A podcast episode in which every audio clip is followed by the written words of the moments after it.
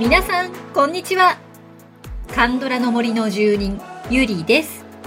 カンドラの森は韓国ドラマについて知りたい、聞きたい、語りたいという皆さんのためのポッドキャストです。はい、にがつは俳優さん特集ということで、ね、よにん特集すると宣言をいたしました。今日でさんにんめです。はい、今日はカンハヌルさんということで、いやーもう今月ね、なんだかこのポッドキャストでマラソンをやってる気分です。うーん、えー、マラソン、そうだね、マラソンともちょい違うのかな。なんかね、締め切りに追われてる作家みたいなもんで、あ、金曜日にアンケートを締め切って、土曜日に台本作って、で日曜日に収録して編集してギリギリアップするみたいなこれがなんか今月ずっと続いておりましてね、これがねまあちょっと大変だと思いつつ、うん、まあ、それでもね、あのまとめ出すと、コメントくださった皆さんの俳優さんへの愛情というのがね、こうなんか乗り移ってくるというか、すごくひしひしとその愛情を感じるんですよね。でそれがなんかすごく幸せな気分で、うん、だんだんこうランナーズハイみたいになって台本作りもね、かなり集中することができるんです。いや、もうこれが楽しいからやめられないんですよね、このポッドキャスト。まあ、そういった意味ではね、あの俳優さんたちがお手紙とかプレゼントとか喜ぶの、なんかわかる気がしてきました。あの皆さんのね、愛のあるコメントってすごく力になると思うんですよ。第三者の私ですら幸せな気分になるんですから、もうご本人にとってはね、なおさらですよね。まあ、そんなことでね、こうやって特集することで、どこかで皆さんのお声がね、俳優さんやスタッフの皆さんに届くといいなと思っております。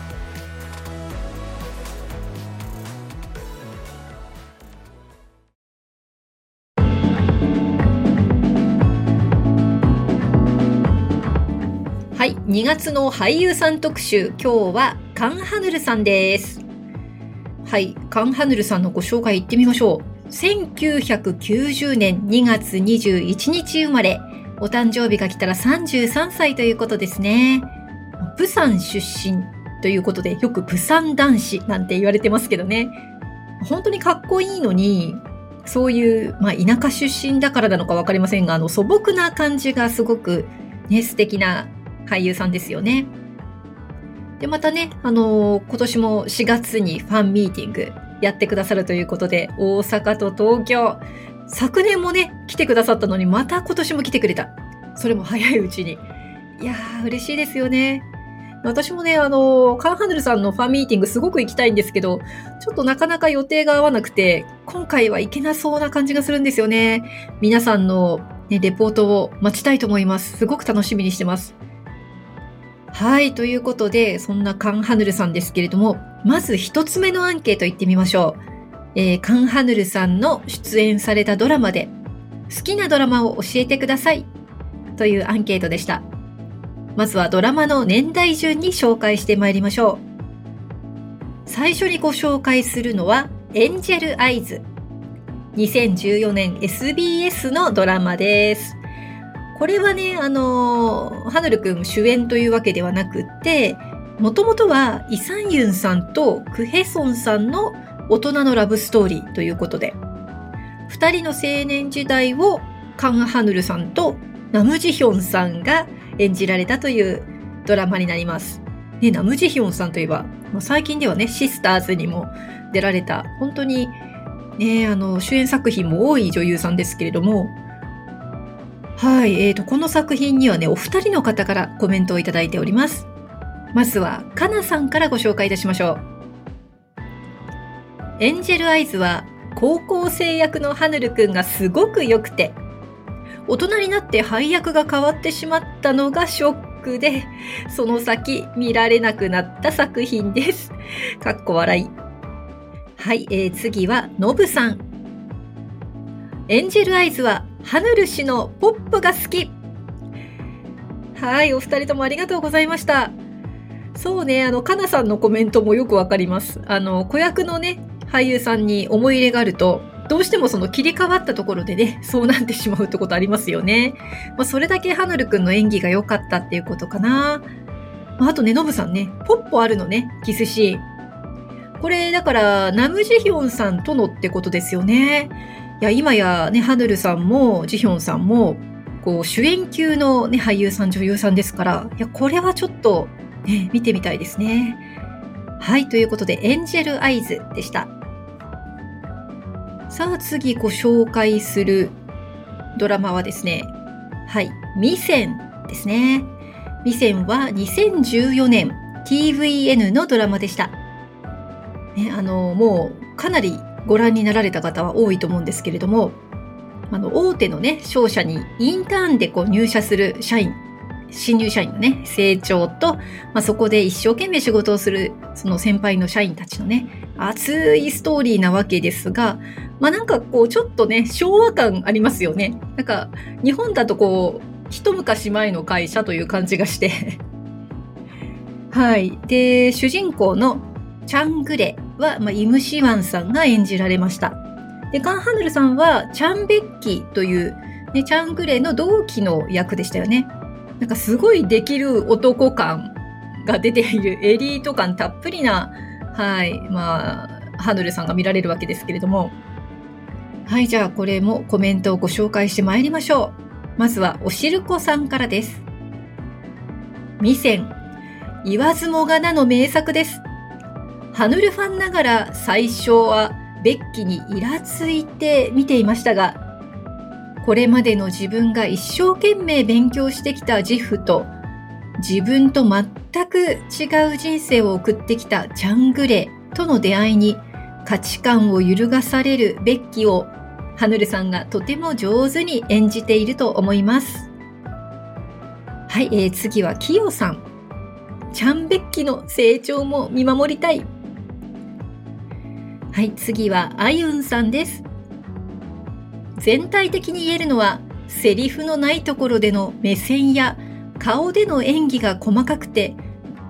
描写していて好きです。ミセンはインターンからの社会人としての葛藤をうまく表現できている。はい、次は葵さんです。カンハヌルさんに出会ったドラマです。はじめは嫌なやつかなと思っていましたが、みんな成長していく中で印象も変わっていきました。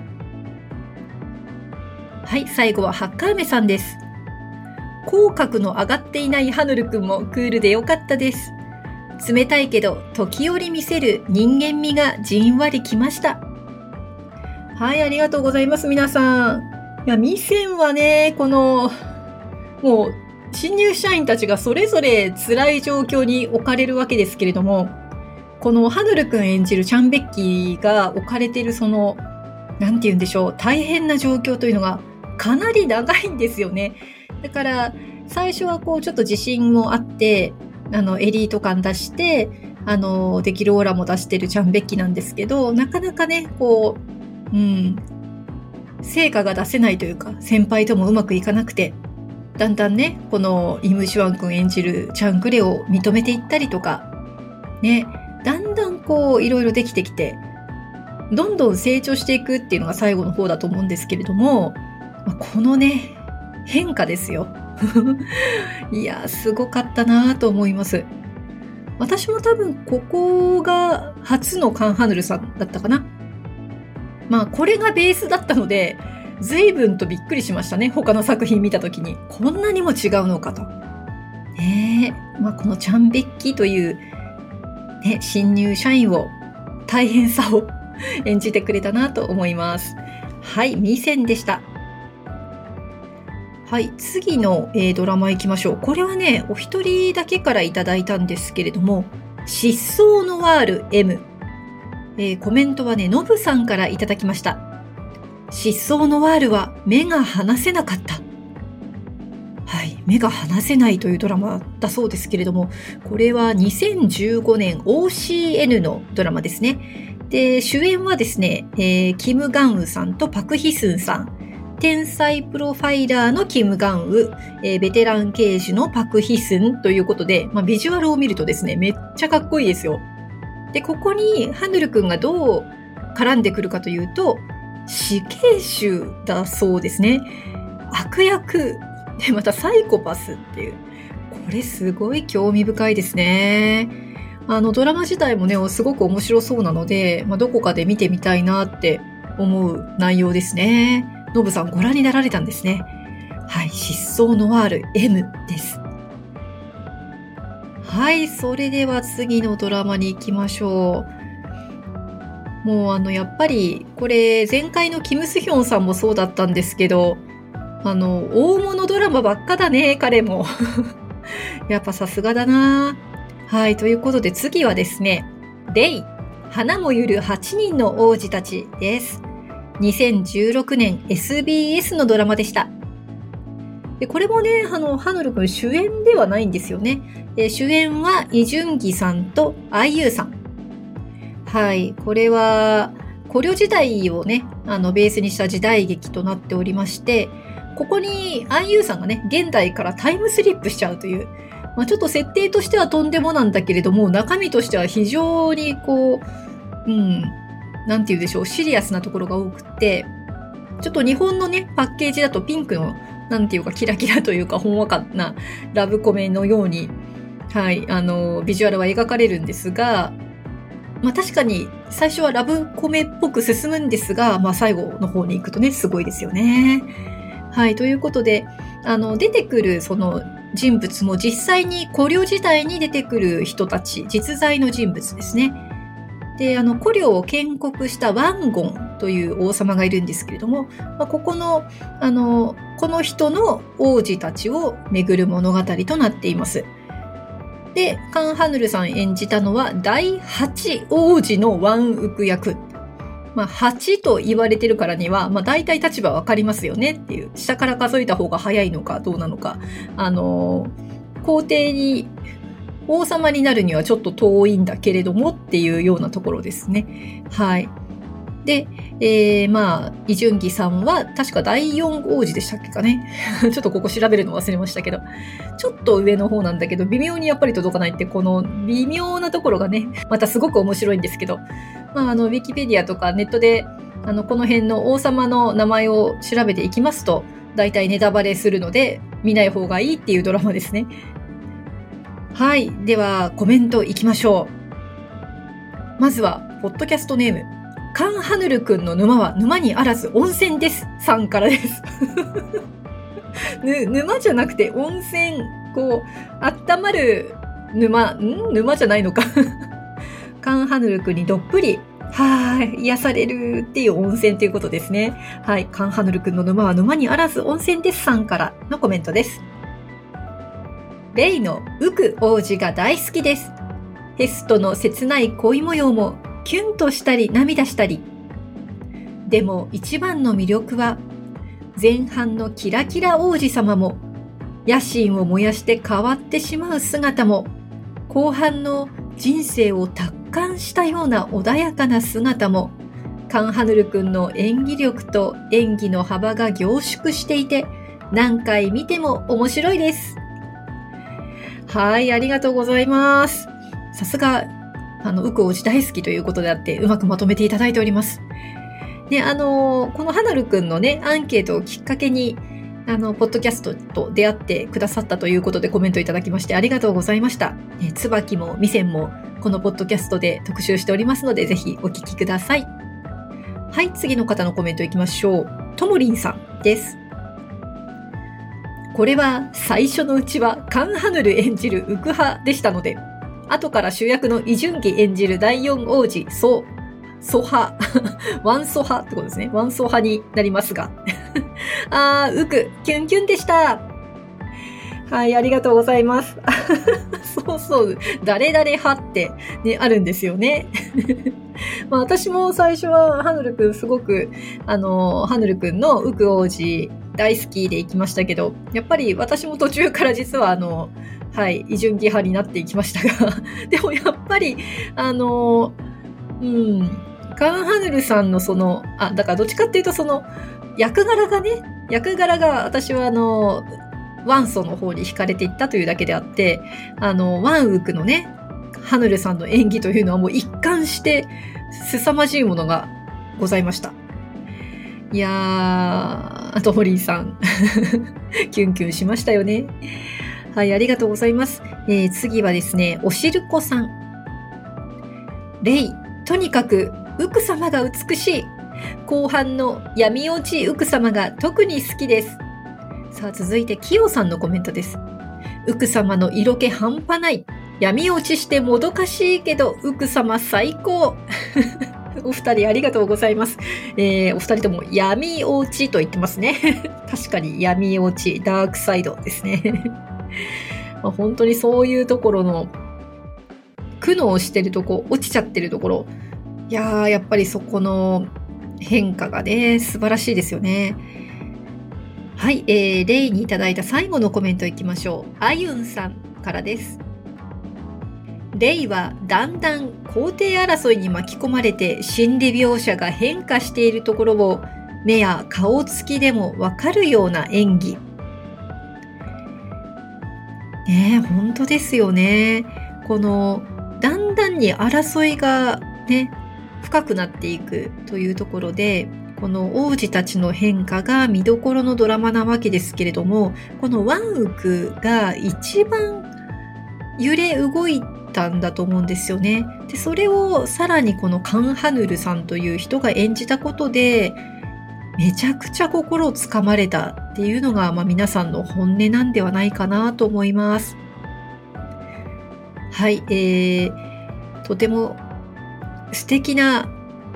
ね、御曹司から闇落ちまで幅広い演技をされたレイでした。さあ次はですね、最もコメントの多かったドラマになります。椿の花咲く頃、えー、これはねたくさんいただきましたよ。はい、にせんじゅうきゅうねん ケービーエス のドラマでした。最高視聴率 にじゅっパーセント 超えという韓国では大人気となりましたね。あのオンサンという架空の町、ちょっと田舎町で、まあ、繰り広げられる物語なんですけれども、あのシングルマザーのねドンベク、えー、とあの若い熱血警官ヨンシクのラブストーリーになります。でこのドンベクをねコンヒョジンさんが演じられて、そして、えー、ヨンシクをカンハヌルさんが演じたわけですけれども、まあ、ラブストーリーと言いながらですね、あのーまあ、サスペンスの要素も結構最初の方から入ってくるという、ちょっとなんか不思議なドラマだったなと思っています。でこの椿の花咲く頃で、えー、カンハヌルさんはペクサン芸術大賞の男子の最終演技賞を獲得されています、ね、その時のスピーチが本当に素朴で、私もあのすごい感動したんですけれども、実はこのペクサンのあの男子の俳優部門というのは超激戦だったんですよね。あの愛の不時着のヒョンビン、イテウォンクラスのパクソジュン、ストーブリーグのナムグンミン、ハイエナのチュジフンって、まあなんというかすごい人たちがノミネートされていた中で、はい、カンハヌルさんが受賞されたということなんですね。ということでたくさんいただいている、はい、コメントをこれから紹介してまいりましょう。えまずはキヨさんからです。椿はすべてが最高ねえ、なんかそうおっしゃる方多いですよね。はい、次の方、ハッカーメさん。ヨンシクの ひゃくパーセント 全力な感じがたまらなく愛おしかったです。次はアユンさん。椿はひたむきな愛情をまっすぐに伝えられているところ、方言もかわいい。はい、次はアオイさん。まっすぐなヨンシクが良かったです。そして次はノブさん。椿はハヌル氏にドボンした。笑顔に釘付け。でここまでちょっとざーっとご紹介してきましたけど、やっぱりこのすごいプラスオーラなヨンシク、まあ、あの本当にまっすぐでね、まあ、ちょっとこうなんていうか空回りしちゃってるとこが最初痛いんですけれどもまあ、本当にね、すごい元気になりますし、まあ、ノブさんのようにね、これでハヌルにドボンしたっていうのはなんかすごくわかる気がします。はい、えー、続きいきましょう。まだまだいっぱいいらっしゃるんでね。えー、次はかなさんのコメントです。椿の花咲く頃で、喜怒哀楽の表現が上手で、演技を見ていて心地よい、楽しい俳優さんだなと思い、好きになりました。はい、次はともりんさん。このドラマでは、それまで見ていた彼の演じたキャラと全く違った朴訥なキャラで、本当に驚きました。でも、実はこのよん色が、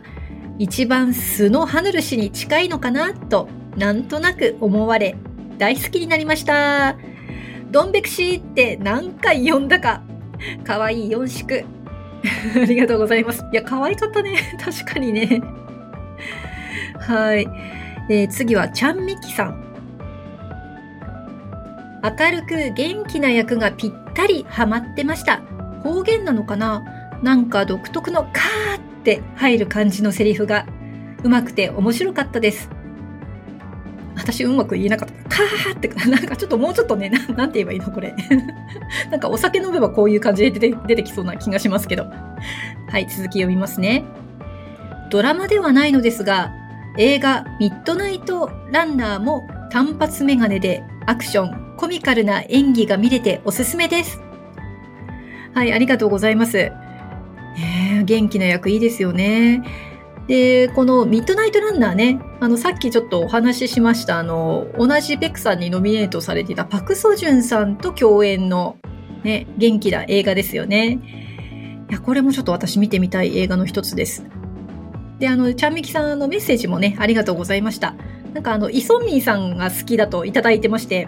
私もあの、イソンミンさんめっちゃ好きなんですよね。ちょっとどこかで特集しようかなって、はい、思い始めてます。はい、ちゃんみきさんありがとうございます。さあ、次の方は、えー、パプリカさんですね。ミセンでのメガネエリートくんがお初だったので、椿での純朴方言純さにはびっくりでした。大好きです。お気に入りのシーンはドローンのところです。何回もその部分だけ見ていたいくらいです。あれは良かったですね。ドローンね。あの、よ、あの、野球場のとこでしたよね。全くかっこいい登場をね、するんですけれども、彼は。なかなか面白いシーンでした。はい。私もね、ミセンのメガネエリートくんがお初でしたので、あのー、まあ、ハヌルくんの、その、シリアスな雰囲気が好きで、あ、じゃあ、椿も見てみようと思って見たので、最初は本当に慣れなくって違いすぎて違いすぎますよね。うん。まあでも本当に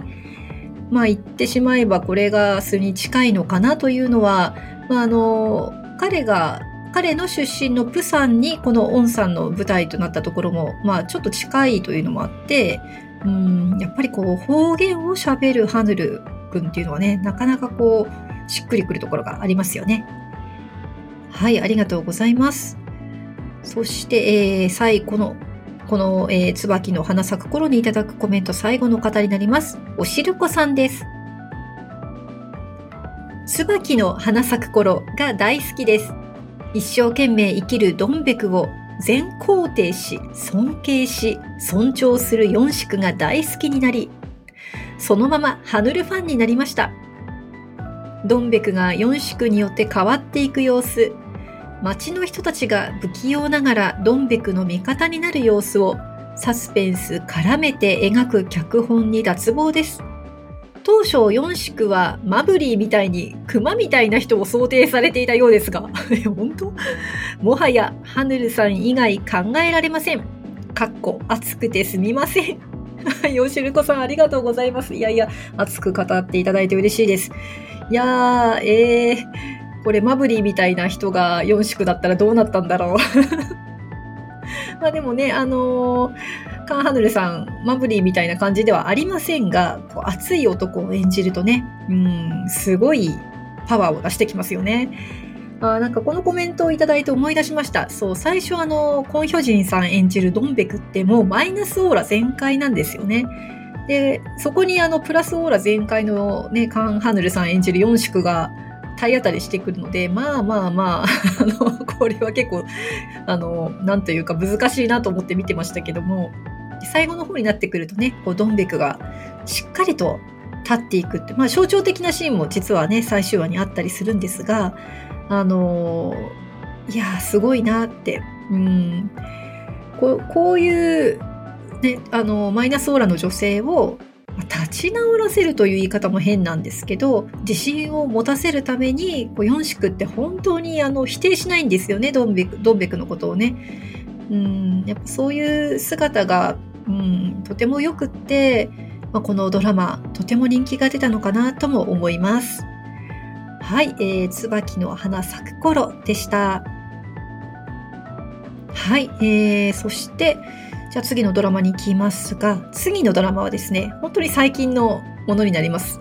カーテンコール。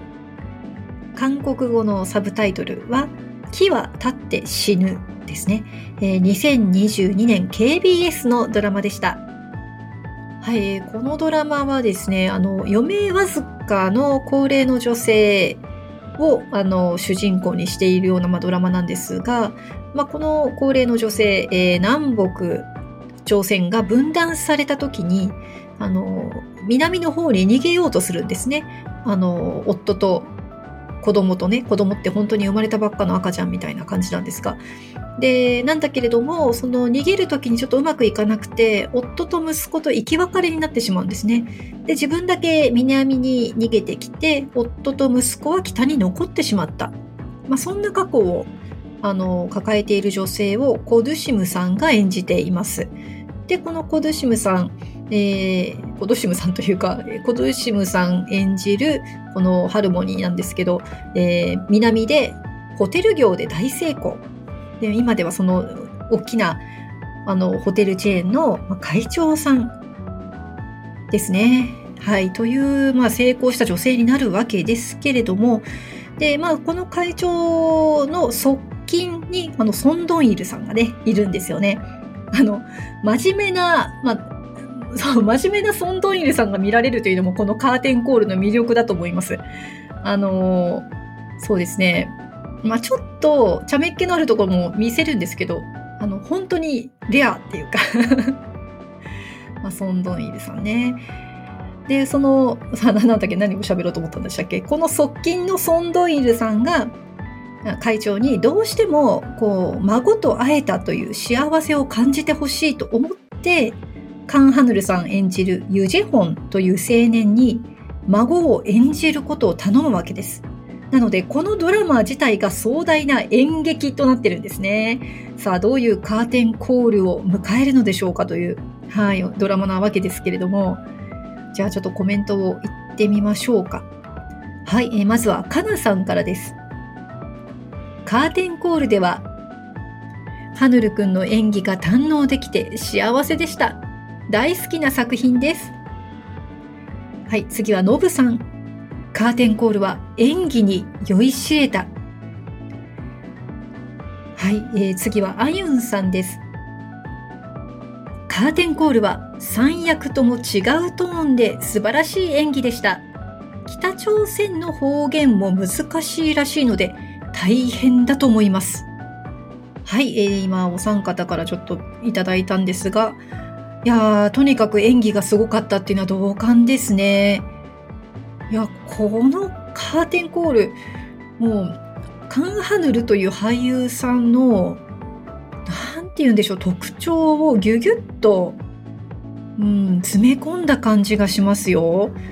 凄まじかった。でこの三役というのはね、この頼まれて演じた孫と、あとまああのカン・ハヌルさんが演じているこの、えー、ユジェホン本人、そしてもう一人、えー、このハルモニが夫と生き別れたっていうことだったんですけど、この昔の夫を演じてるんですね。なのでこのカーテンコールの冒頭というのは、あのその時の別れがもうまるで映画のような迫力で描かれてるんですよ。でこの若い頃のハルモニーはあのハジウォンさんが演じていて、まあ、その夫がハヌルさんで、いやーすっごいオープニングでしたね。もう開始じゅっぷんで心は静かみでしたよ。なんていうドラマなんだろうと思って。でまたね、そこから現代になってちょっとチャラっぽいハヌルくんが出てくるんですけど、これもまた可愛いというか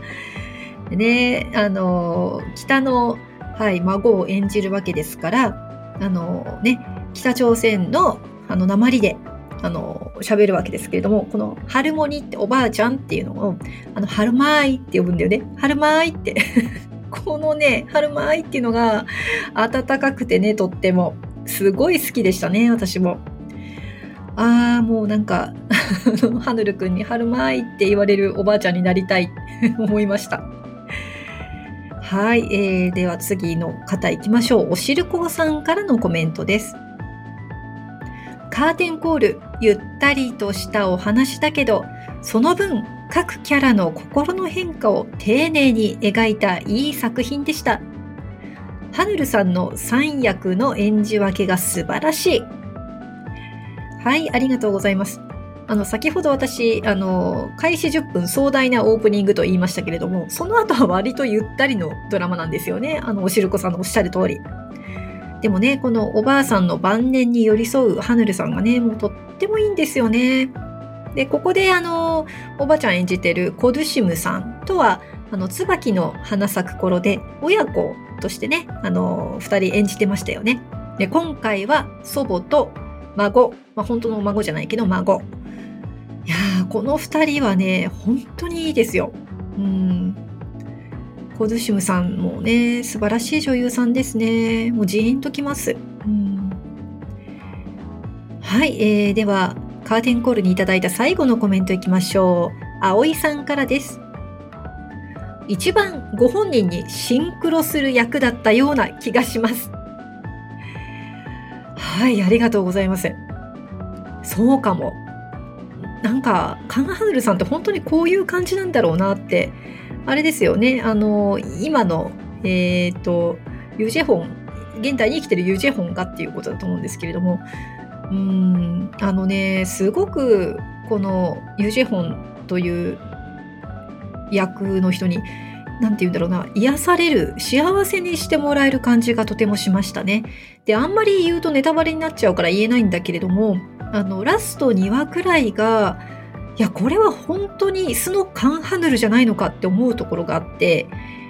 うん、詳しく言えないんだけど、なんというか彼のねその演技にかける情熱っていうのかな、そのワクワクしてる様子とかも本当に演技が大好きで仕方ないっていうね、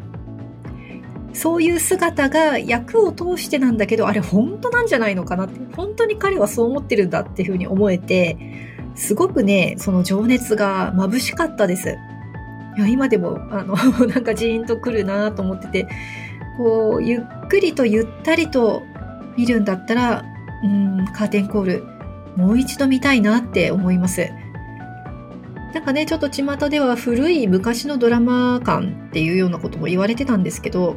なんでしょう私もそんなに若くはないので、なんかそういうゆったりとした気分というのかな、うん、まあ、ちょっとお約束なところもあったりするんだけど、別にそれもね私にとっては不快ではなくて、とてもいいドラマだったと思います。カーテンコール、はい、ありがとうございます。でこれが最新作かなと思ったら、もう一個にせんにじゅうにねんあったんですよね、えー、インサイダー。これはにせんにじゅうにねん ジェイティービーシー のドラマで、えーと、まだ日本ではやってないということですね。はい、えーと、このドラマに関してはおしるこさんからコメントをいただいています。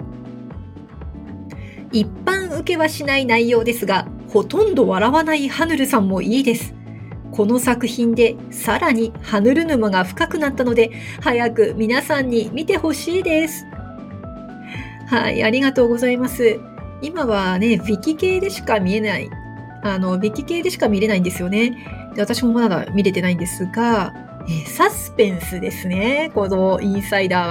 はカーテンコールとはもう全然違うし、まあ、出てくる方もねユジェミョンさん、ホソンテさんって、あのちょっとビジュアル見てますとね、なんというか硬派なドラマにも見えるかなと思います、ね、インサイダー早く日本でのね放送、もしくは配信が待たれるところです。楽しみ、ね、それにあのその作品にね、えー、コメントいただいて、おしるこさんありがとうございます。はい、ということで、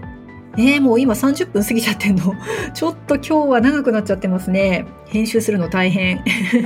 はい、えー、っとそうしましたらここで、えー、作品のアンケートは一旦終了なんですが、えー、もう一つね、あのー、アンケートを、はいえー、出してましたよね。まあ、それがカンハヌルさんの魅力、好きなところをご自由に語ってくださいということでした。も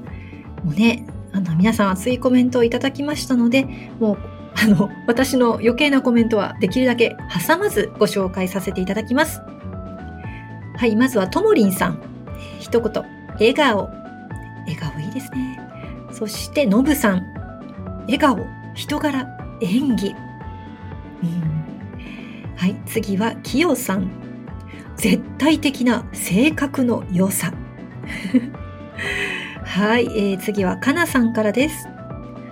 演技で見せるシリアスな場面での表情や声、愛しい人を見つめる眼差しも好きですが、普段見せる大きな口を開けてガハハと笑うところが親しみを感じるし、人の良さが伺えてとてもいいなと思います。はい、次はちゃんみきさん、やっぱり優しそうな顔と笑顔です。あとスタイルもいい、演技がうまいので見るたびに全然違っててすごい。はい、次はプーニャンさん、レイ、初めてカンハヌルを知ったドラマです。優等生タイプの役どころで、こんな彼氏がいたら最高と思った記憶があります。笑い。一方、椿の花咲く頃とカーテンコールはどちらも純朴キャラで、最初はレイと同じ人とは思っていませんでした。どちらも魅力的で素敵な役者さんだなと思います。はい、次はあゆんさんです。役で声のトーンなども工夫して演技している。特にレイはいつもより低い声で凛々しさをイメージしたそう。カンハヌルが演技しているというより、見終えて、え、あの役はカンハヌルだったの？という声が欲しいと言っているくらい演技が好きで謙虚。人生楽しくをモットーに、自分と関わった人には笑顔でいてほしいと常に考えている人。スタッフの名前をなるべく覚えて話しかけるらしい。美談製造機ありがとうございます。美談製造機って言われてるんですねはい、では次は、えー、同じこあの同じ言葉を出してきた葵さんのコメント言ってみましょう。美談製造機と言われるハヌルさんですが、じゅういちがつにあったファンミの時にまさにそんな気がしました。ファンを楽しませようとする彼の姿にますます好きになる一択でした。質問コーナーでも親身になって相談に乗っていました。歌もうまいし、さすがミュージカル出身ですよね。またしがつにファンミがありますので、興味ある方はぜひ。いやー、行きたかったなファンミちょっと自分のやるイベントと重なっちゃったから行けないんだけど、えー、でもこれぜひ皆さん行っていただきたいですね。葵さんもね、本当に素晴らしかったとおっしゃってるので、みんなでこのハヌルさんの素晴らしさを体験していただきたい。はい、では次の方のコメントいきましょう。おしるこさん、なんといっても演技力です。椿じゅうはちわの駅のシーンでの表情は、いろいろ映画ドラマ見てきたつもりですが、あんな表現をする俳優を初めて見て沼に落ちました。そしてご本人の人柄です。美談はたくさんありますが、自分と会った人に不快な思いをしてほしくないという一心から自然に行動しているそうで、頭が下がります。はい、次の方のコメントいきましょうこの方の、あの名前読むとまた笑ってしまうんですが、はい、えー、カンハヌルくんの沼は沼にあらず温泉ですさんからですね。全部好きです。インサイダーや霊など暗く重い雰囲気のシーンでも、カットがかかった途端子犬みたいに共演者の先輩方にじゃれ合ったり、クールなキャラクターと可愛らしいご本人のギャップがたまりません。どのドラマでもメイキング映像にまでサービス精神があふれています。視聴者だけでなく、スタッフさんや共演者の方々まで楽しんでほしいという俳優の心配りが謙虚で素敵です。はい、それでは最後にハッカーメさんのコメントをご紹介しましょう。彼に最初に出会ったのは映画ハッピーログイン。他の俳優さん目当てで見た映画なので、突然現れた彼に何だろうこの浄化作用のある俳優さんはとじわじわ衝撃を受けました。その後に見た純粋の時代ではぶっ飛びでしたが、かっこ死語です、すいません。いや、あの私も同世代ですぶっ飛びでしたが、それからいろいろと見ていくうちに彼の安定した存在感、なんというかいい意味で垢抜けていなくて、すれていなくて純粋で、かっこいいんだけどかっこよくてときめくとは違う安心感、自分が日常に行き詰まったりリセットしたいときにふと会いたくなる俳優さんです。はい、いやいいコメントですね、ね、映画の方からね、はい、ご紹介していただきましたハッカーメさん、ありがとうございます。はい、また皆さんありがとうございました。ね、カンハヌルさんのこうね、あの好きなところ、ね、どうですかと聞いたら、まあ、こんなに来たわけですけれども、ね、あのカンハヌルさんのこの演技の凄さと、あとなんて言うんでしょう、彼のプラスのオーラ。またあの美談製造機なんて言葉も飛び出してましたが、まあ、そう言われるまでの人柄の良さ、ね、伝わってきましたね。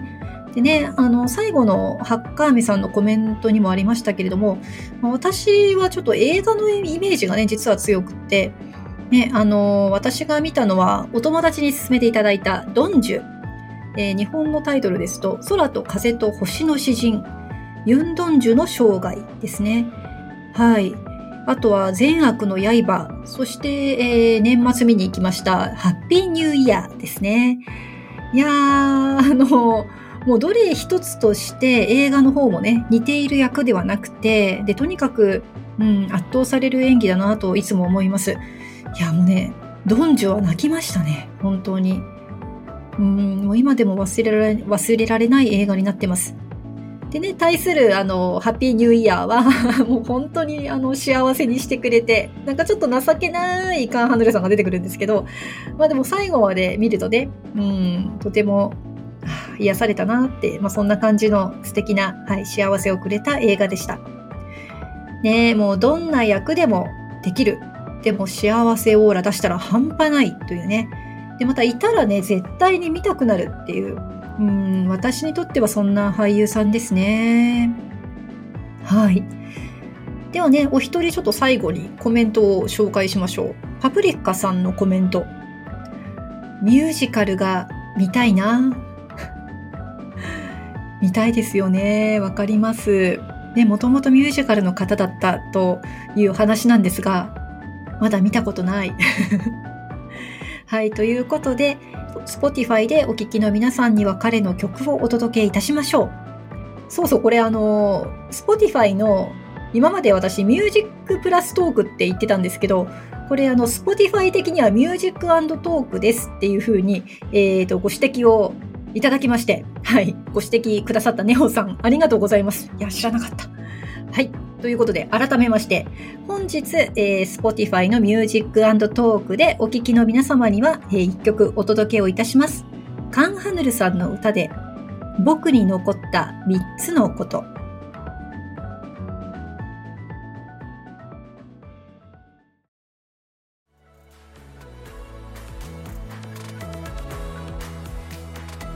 僕に残ったみっつのことでした。癒される声ですよね。もうさすがミュージカルの方で、この曲はですね、あの一番最初に紹介したあのドラマエンジェルアイズの オーエスティー でした、ね、最近はあんまり歌われないんですかねもう本当にこんなにいい歌を歌ってくださるならもうぜひ オーエスティー、ね、歌ってほしいんですけどね。はい、えー、もうカンハヌルさんの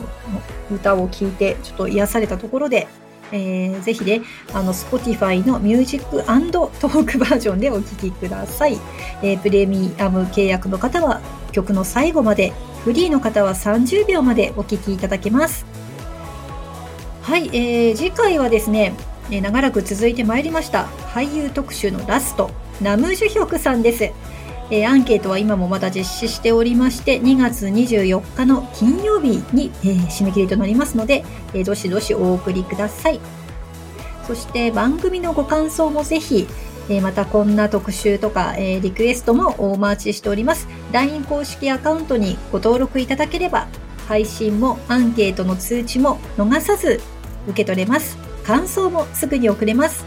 Twitter、Instagram、Facebook でご案内しておりますので、ぜひご登録をよろしくお願いいたします。それでは今日もお聞きいただきありがとうございました。また次回、カンドラの森の奥深くでお会いいたしましょう。